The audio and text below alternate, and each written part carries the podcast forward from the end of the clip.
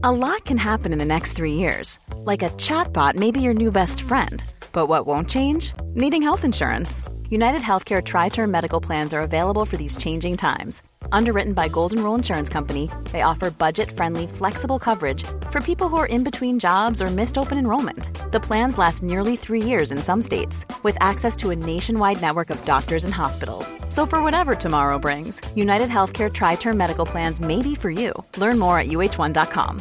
I'm Sandra, and I'm just the professional your small business was looking for. But you didn't hire me, because you didn't use LinkedIn Jobs. LinkedIn has professionals you can't find anywhere else, including those who aren't actively looking for a new job, but might be open to the perfect role, like me.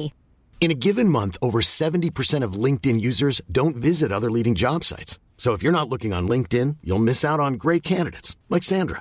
Start hiring professionals like a professional. Post your free job on linkedin.com/people today.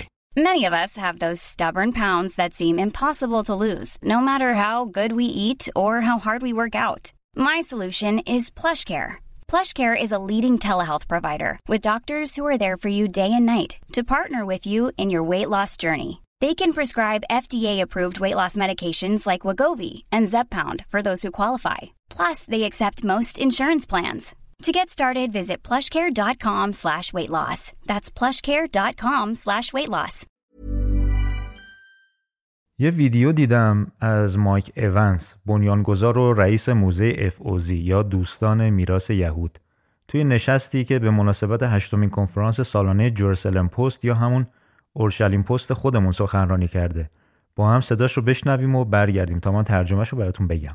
Now let me talk to you for a moment about Gulf state leaders. I've met with most of them. I've met with MBZ in the Emirates. I've met with MBS in Saudi Arabia, the Crown Prince. And I can tell you something astonishing. These leaders are more pro-Israel than a lot of Jews. I can tell you this. When I met with the Crown Prince of Saudi Arabia, I said to him, what do you think of Jews and what do you think of Christians? I like them both. Tell me why. Because my mother was one. I said, what are you talking about? My father's house director, he said, who raised me, was an Ethiopian Jew evangelical. Wow. Now I can tell you this, in 2.5 hours, the stuff that I heard from the Crown Prince was so astonishing towards Israel that I had to brief the White House and the Prime Minister. Absolutely would blow your mind if you know what this man is thinking. He said, one statement he said, I said, what can the Palestinians do? He said, oh, it's simple. They need to copy Israel. Copy Israel. That's all. میگه که بذارید براتون از سران خلیج فارس بگم. میگه من با MBZ و MBS در عربستان دیدار کردم. MBZ و MBS همون مخفف محمد بن سلمان و محمد بن زایده، ولیعهد سعودی و ولیعهد امارات متحده عربی. میگه که میتونم یه چیز شگفت‌آور بهتون بگم. این رهبران از بیشتر یهودیان اسرائیل دوست‌ترن. زمانی که با ولیعهد سعودی دیدار کردم ازش پرسیدم نظرت راجع به یهودیان و مسیحیان چیه؟ بن سلمان گفته من هر دوی آنها را دوست دارم. بگو چرا؟ چون مادرم یکی از آنها بود. گفتم what؟ در مورد چی حرف میزنی؟ گفت مدیر خانه پدری من که منو بزرگ کرده یک یهودی اوانجلیست اتیوپیایی بود، یعنی در واقع دایه ایشون. یهودیای اوانجلیست یک گروه تندروی حامی اسرائیل هستن.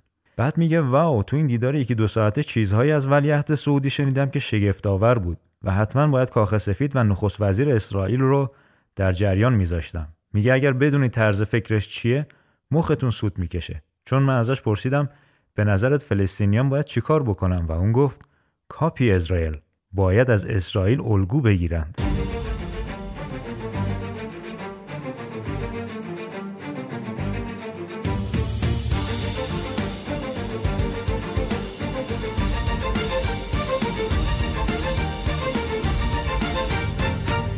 تو این قسمت هم یه ذره جاسوس بازی داریم. راستش قرار هویت یه سری جاسوس رو کشف بکنیم. جامعه شناسا و روانشناسا هنوز که هنوزه نتونستن به یک نتیجه قطعی یا حتی مشترک برسن که خانواده تأثیر بیشتری روی شکل گرفتن شخصیت ماها داره یا جامعه و محیط. اما نظریه‌ای هست از روانشناسایی مثل فروید که میگه حال بد روانی ما آدم بزرگ‌ها رو میشه توی کودکیمون جستجو کرد. حتی تأکید داره که فقط تو همون چند سال اول بعد از تولد، یعنی در کنار خانواده و البته مادر. چون همین روانشناسا میگن که تو سالهای اول زندگی کودک کاملا به مادر وابسته است و نیازهای کودک فقط به وسیله مادر تأمین میشه. معتقدن که این پیوند یه سری تأثیرات مادام العمری روی کودک داره که یه چیزی فراتر از رفع نیازهای تغذیه و حمایت و اینجور چیزاست. رابطه مادر و کودک در واقع یه سری علائم فطریه که به مرور زمان تبدیل به یک پیوند عاطفی عمیق میشه. اگر خواستیم بیشتر راجع بهش بدونید، کلیدواژه نظریه کردارشناختی دلبستگی بالبی رو جستجو کنید و بخونید.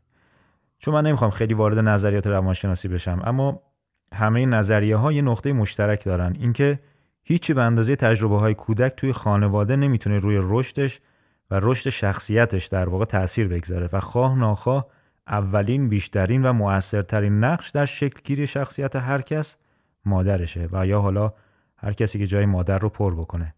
چون مادر فقط اون کسی نیست که بچه رو به دنیا میاره، هر کسی که در سالهای اول این وظیفه رو بر عهده بگیره میتونه نقش مادر رو ایفا بکنه. حالا مادر، دایه، پدر بزرگ، مادر بزرگ، مربی یا هر اسم دیگه‌ای که روش گذاشته میشه، اما در هر حال مشخص ترین اسم که همه اینها رو در بر میگیره همون مادره.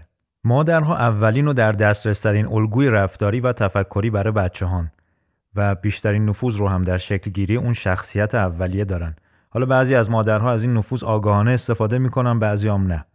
مسلمه که ما خودمون تفکر داریم، اختیار داریم و البته حق انتخاب و مدام هم در حال تحلیل کردن هستیم. یه چیز جالب بگم که حتی وقتی بچه بودیم برای این تحلیل کردن اتفاقاتی که دور و برمون میافتاد هم از مادرمون تقلید میکردیم یا الگو میگرفتیم. مثلا همین ترس از تاریکی، تا توی خونه برق یهویی میره بدون اینکه بچه چیزی بگه مادر داد میزنه نترسی یا مامان. یعنی به همین سادگی داره آموزش میده که در تاریکی یک چیزهایی هست برای ترسیدن. حالا اینا در ما پایه‌ای میشن برای اون تصمیم‌ها و تفکرهای آینده، یعنی دوران بزرگسالی. همه نظریه‌ها و قدرت‌ها معتقدن که برای تغییر یک جامعه یا بردنش به سمت یک هدف یا مسیر مشخص باید رو نسل آیندهش کار کرد.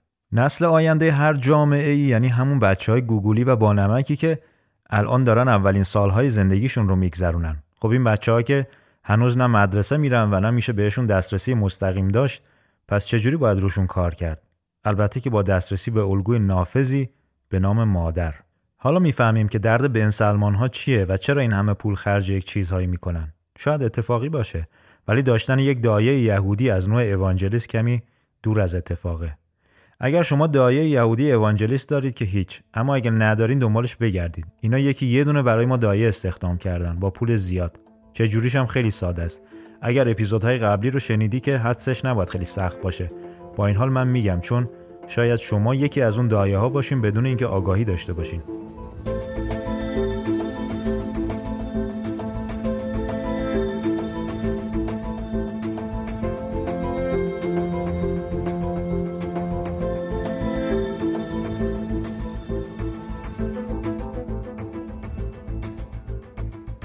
اکثر این تبلیغات فرهنگی، حالا چه تجاری، چه در قالب برنامه‌های تلویزیونی و فیلم و سریال، تغییر سبک زندگی رو به ما آموزش میدن به نفع نظام سرمایه‌داری.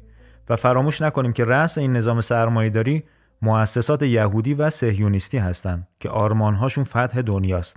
فتح دنیا هم تنها با از هم پاشوندن و تجزیه کردن ملت‌ها و کشورها میسره. از هم پاشوندن کشورها رابطه مستقیم داره با بی مصرف کردن شهروندان اون کشور. هر چقدر ما به درد نخورتر باشیم، وابسته تر میشیم، ضعیفتر میشیم. سرمایه داری شاید دستش از نسل آینده به طور مستقیم کوتاه باشه، اما دسترسی آزاد و مستقیم داره به مادران اون نسل. تغییر نگاه در سبک و نگاه زندگی یک مادر خیلی ساده نسل مصرفگرا و خودمحور بعدی رو تربیت میکنه. دیدین این پدر و مادرایی که قبل از به دنیا اومدن بچه‌شون 20 دست لباس و کفش ست خریدن برای نوزادشون؟ این تربیت پیش از تولد شروع شده. ما پادشاهان هیپنوتیزم شده آقایون صهیون هستیم و تولد این نوزاد خودش یک تاجگذاری برای ولیعهد جدید حلقه به گوش هست. شما مثل من دارید از سریال های نامحدود و مجانی هاتبرت ها و یاهصد ها لذت میبرید؟ حالا چجوری میشه که این همه رسانه رایگان در اختیار ما باشه؟ با این همه سریال های زنونه، دوبله شده، پرتکرار، سریال هایی که بعضیاشون تو کشورهای تولید کنندشون حتی اجازه پخش ندارن. اینقدر ما از اینا استقبال کردیم، حتی فیلمسازای ایرانی هم فکر کردن اینا خوبه، دارن از اینا میسازن.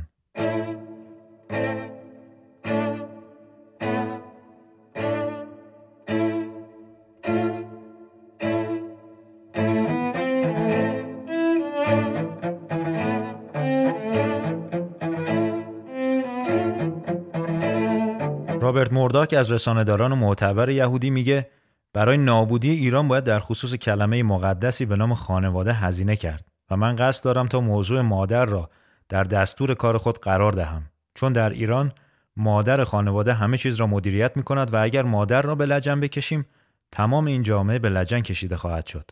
وقتش تابوی مقدس بودن مادری بشکنه. ما فکر کردیم وقتش این سکوت به همراه تصور الگوی مادر فداکار و نمونه شکسته بشه. من با تقدس انگاری مادر مشکل داشتم. این رو نمیپذیرفتم که مادر رو مقدسن. نه مادر خودم نه هر مادر دیگه‌ای که میدیدم به نظرم مقدس نمیومد. من به عنوان یک فرزند در نظر بگیرم، من همین الان به دنیا میام، مدرسه، جامعه، رسانه، کتاب، همه یه تصویر غیر واقعی از مادر به من نشون میدن. این مادر مقدسه، فداکار، مهربان. چرا با مامانت اینجوری حرف زدی؟ چرا جواب دادی؟ چرا گوش نکردی؟ منم میخوام تو بخش راجع فرزندی بدون فیلتر صحبت کنم، چون من مادر نیستم ولی به عنوان فرزند واقعا این تقدس گرایی در مورد مادرها آسیب به آدم وارد میکرد. اینکه تو هنوز که هنوزه، ما بچهای ایرانی همیشه تو ذهنمون اینه که کی برگردم از پدر مادرم مراقبت کنم. میدونی خب این از همون میاد، از همون تقدس گرایی میاد که به تو یه دینی میده، تو رو مدیون میکنه و تو تا آخر عمر فکر میکنی که من مجبورم، در صورتی که اینجا من دوستانه انگلیسی مادر پدرشون میگن آقا من تا 18 سالگی تا 16 سالگی خرج تو رو دادم، دیگه برو، من میخوام زندگیمو بکنم، میخوام عشق و حالمو بکنم، خسته شدم دیگه 18 سال بزرگت کردم. بریده ای از یکی از برنامه‌های شبکه مجانی من و تو رو شنیدید.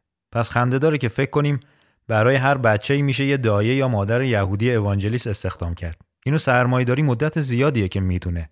راه‌های زیادی هست برای اینکه به جای استخدام و فرستادن دایه ها به این ور و اون ور، مادران رو برای این اهداف غیر مستقیم آموزش داد. مادرانی که خودشون هم نمیدونن که نفوذی هستن.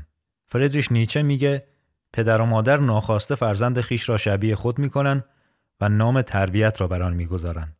به امید ایران آگاه و متعالی، خدای بزرگ یار و نگهدارتون. با کفش ملی به تابستان قدم بگذارید.